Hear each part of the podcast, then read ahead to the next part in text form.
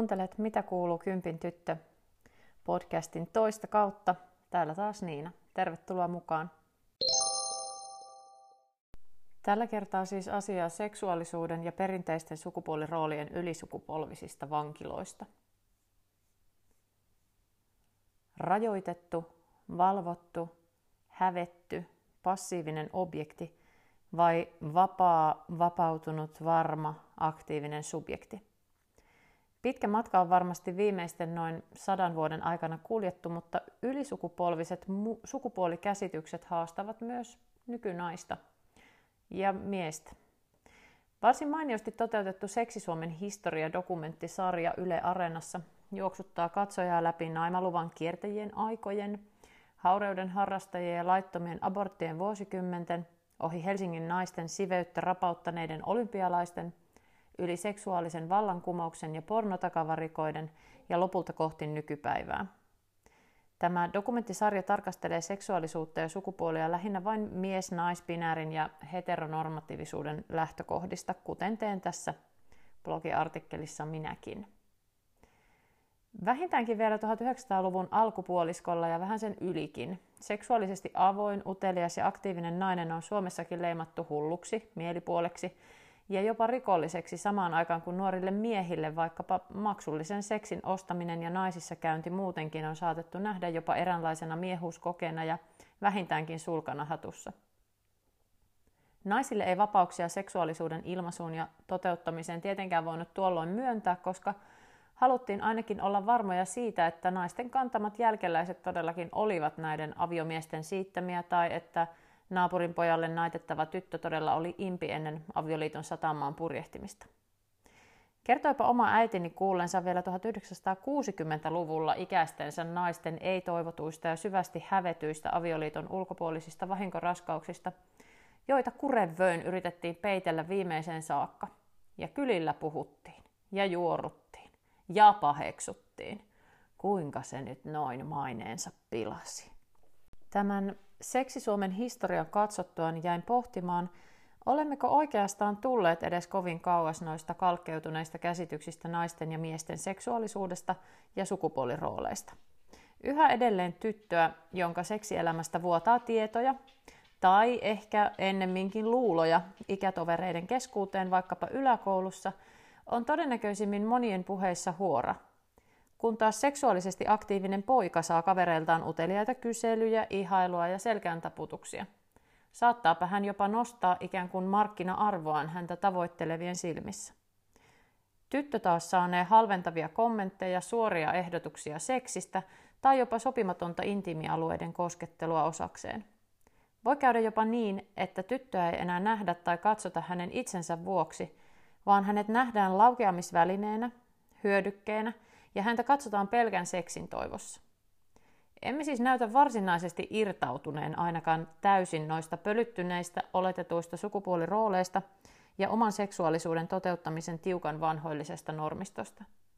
Tästäkin todisteena mainittakoon muun muassa vuoden 2020 audiokilpailu Short Docsin voittaneen Nea Lundströmin kokemukset seksuaalisen väkivallan kokemisen jälkeen ja hänen oma elämänkertainen teoksensa hashtag huora kuuntelusuositus sille.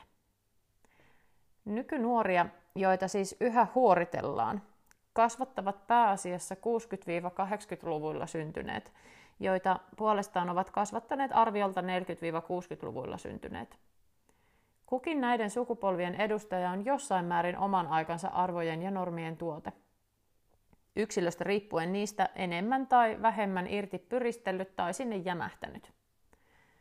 Kun pääsin pohdiskeluissani tähän saakka, aloin miettiä ylisukupolvisuuden painoa monessa muussakin seksuaalisuuteen liittyvässä asiassa kuin vain ylläkuvatussa mahdollisen seksuaalisen aktiivisuuden lyömässä leimassa. Kehonkuvaan liittyen olin sitä jo jonkin verran pohtinutkin ja huomannut valitettavasti itsekin sortuneeni joskus arvostelemaan omaa kehoani oman tyttäreni kuullen. Ja niin se negatiivisen kehonkuvan taakka saadaan taas siirrettyä seuraavalle kantajalleen, joka toivottavasti on äitiään viisaampi eikä tee itselleen samaa, saati laita enää vahinkoa kiertämään. Poikien ja miesten maailmasta ensimmäisenä mieleen nousi sukupolvelta toiselle siirtyvä ainainen lätkäjätkyyden ja muiden runopoikaa perinteisempien miestyyppien ihannointi oikeanlaisen maskuliinisuuden ilmentyminen. Juhani Brander kirjoittaa näistä koukuttavassa ja silmiä avaavassa esseekokoelmassaan Miehen kuolema, pohdintoja maskuliinisuudesta. Brander valottaa esseissään perinteisen maskuliinisuuden arvojen, normien ja ilmaisun potentiaalista vahingollisuutta kaikkien sukupuolten kannalta ja muistaa siinä samalla katsoa myös itseään ja omaa miehistä menneisyyttään raikkaan kriittisesti, eli lukusuositus sitten tuon kuuntelusuosituksen lisäksi tässä heti.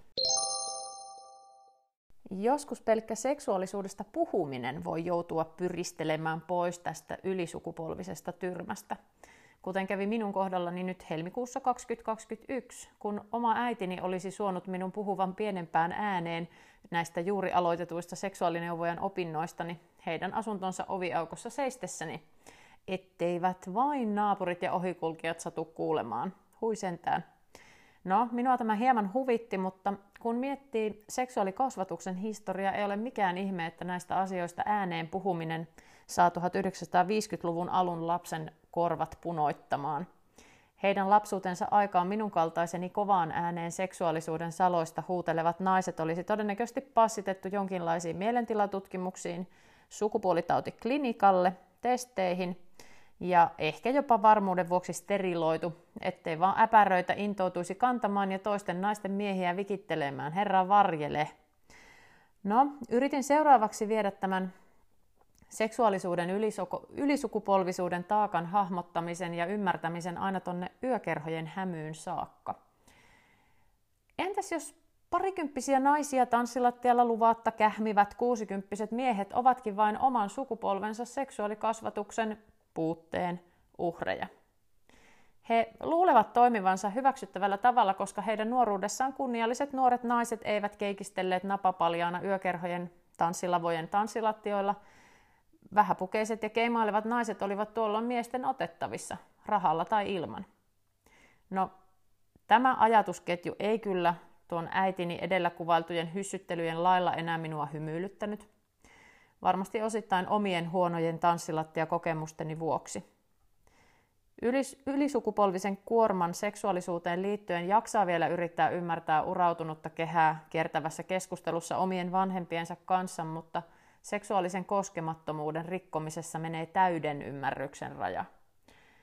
Lukutaito se on nimittäin todennäköisimmin 50-luvulla syntyneilläkin, ja jos ei lukutaitoa, niin varmasti on radiosta tai kyliltä kuullut seksuaalioikeuksista ja siitä, mikä lain mukaan on nykyisin sallittua tai kiellettyä. Tai vähintäänkin tällä kyseisellä kähmiällä on ehkä korvat, jotka kuulevat, kun vasten tahtoaan kourittu nainen siellä tanssilattialla sanoo lopeta tai ei. No, jos näitä menneisyyden nuoria kuitenkin voi edes yrittää hetken ymmärtää oman aikansa tuotteina, niin mikä sitten selittää seksuaalisen tasa-arvon aikana syntyneiden ja kasvaneiden vastaavanlaisen törkeän käytöksen? Ja Kuinka monta sukupolvea täytyy ylittää ennen kuin kuorma saadaan lopullisesti purettua? Lisäksi, voivatko kaikki ihmiset koskaan täysin turvallisesti ilmaista ja ilmentää omaa seksuaalisuuttaan vailla esimerkiksi seksuaalisen väkivallan pelkoa? Mihin saakka avoimuudella, koulujen ja kotien seksuaalikasvatuksella ja seksuaalisuudesta puhumisella kunkin ikäryhmän ymmärtämällä tavalla voidaan päästä, jos kauneimpana tavoitteena on kaikille turvallinen ja aidon tasa-arvoinen yhteiskunta. Melko monta kysymystä jäi roikkumaan ilmaan jo pelkän binäärisen heteronormatiivisen sukupolvitaakan pohdiskelusta. Kuinka monta niitä olisikaan, jos olisin pohtinut asiaa muun sukupuolisten näkökulmasta tai sekoittanut uskonnot mukaan samaan keitokseen. Siinäpä mietittävää. Kaiken kaikkiaan tästä ylisukupolvisuudesta voi melko varmasti sanoa, että se ei tarkoita ainoastaan sitä taakkaa ja mahdollisia traumoja, jotka äidit ja isät saattavat siirtää omille lapsilleen.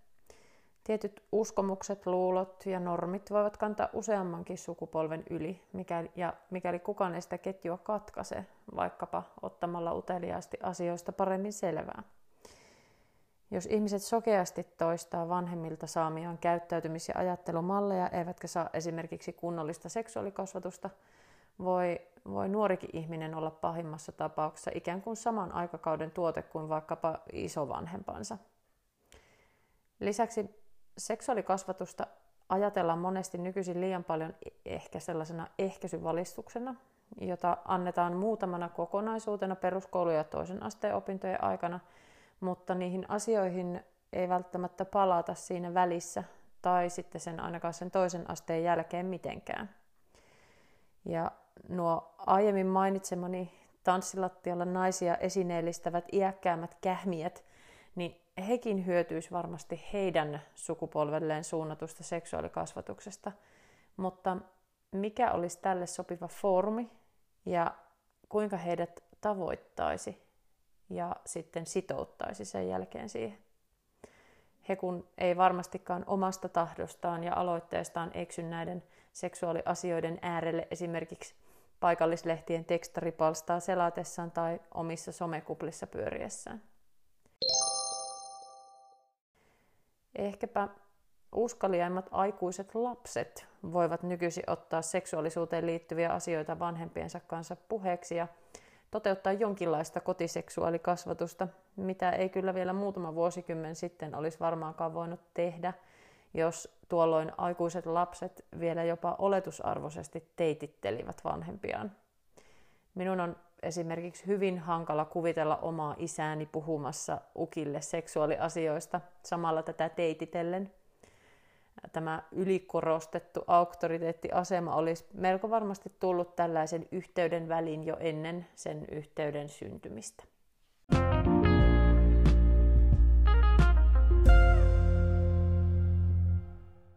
Kiitos sinulle, että kuuntelit taas Mitä kuuluu Kympin tyttöä. Tuolla Anchorissa voi jättää ääniviestiä ja blogissa voi laittaa viestiä, kuten myös Instagram-profiilissa kympin alaviiva tyttö. Seuraavan kertaan. Moikka!